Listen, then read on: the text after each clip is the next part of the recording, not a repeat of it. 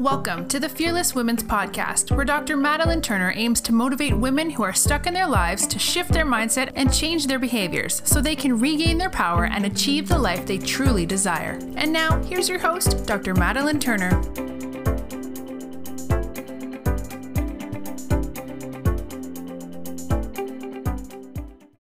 Hi, ladies. Welcome back. I was listening to another podcast the other day and it had me thinking because the guest on there was talking about stepping so far out of their comfort zone that they just felt completely and ridiculous, like clearly so uncomfortable, um, but that they had maybe made the wrong decision and there was a lot of fear there. And as I was meditating this morning, it kind of just popped my head and I was thinking about it and I was like, you know, I can't tell you the last time that I had that feeling. The, well, I can tell you the last time I had that feeling, which was when I had graduated chiropractic school and I had decided that I was going to take a job and move to St. Thomas, which is one of the US Virgin Islands. And, you know, there was excitement, but there was so much fear there because I literally was moving to an island. Um, it was a US island, but it's still like the culture is different. They drive on a different side of the road, like all these things. Like I didn't wasn't gonna have a place when I got there. I wasn't going to have a car. I was going to have a job, but I had all these unknowns. And when I first got there, I was so uncomfortable, so uncomfortable, and so just like fearful of what was going to happen.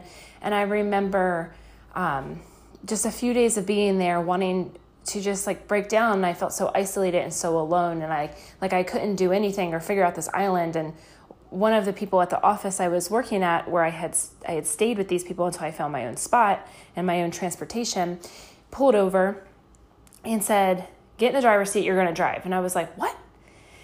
No, I can't drive on the other side of the road." And he was like, "No, you're just going to do it." And I did, and I drove on the other side of the road, and I got this just instant sense of empowerment back. Is it just from then on, it had just started to fall into place. I became a lot more empowered. I was like, okay like i can do this i can do this i'm growing through this and it's going to be epic. And um, my time on the island was only a couple months but the amount that i grew within that time was incredible and i wouldn't take it back for anything. But that was like three years ago almost three and a half years ago now. And i haven't taken a leap that has felt like that in three and a half years and it just really got me thinking about like, when was the last time you took a leap like that? Have you ever taken a leap like that? Because every time I have, I've been okay. I haven't fallen, jumped off a building essentially and fallen and splat on the sidewalk. I've always been okay. I've always grown, I've always become better. And even when I had left back in June, a full time, like promised income to go and step into my sister's practice and run that with her and not be promised what I was com- going to be bringing in financially, I still didn't even feel that way. So, what that tells me is that I've been playing small. I've been playing way too small. I haven't been showing up in a bigger way for you all who um, need inspiration and, and connection. So, one, when is the last time you felt that way, if you ever have?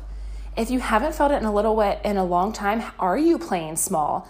And, and is it time, which the answer is yes, of course, if you're asking this question, it is time to take a leap of faith, to believe in yourself so much, even if you can't see the end result, that you are moving forward on whatever area that of your life that that looks like for you, whether it's your career, your finances, your relationships, your health, any of those categories, whatever it is for you, take that leap because it's time to grow. Nothing is promised to us.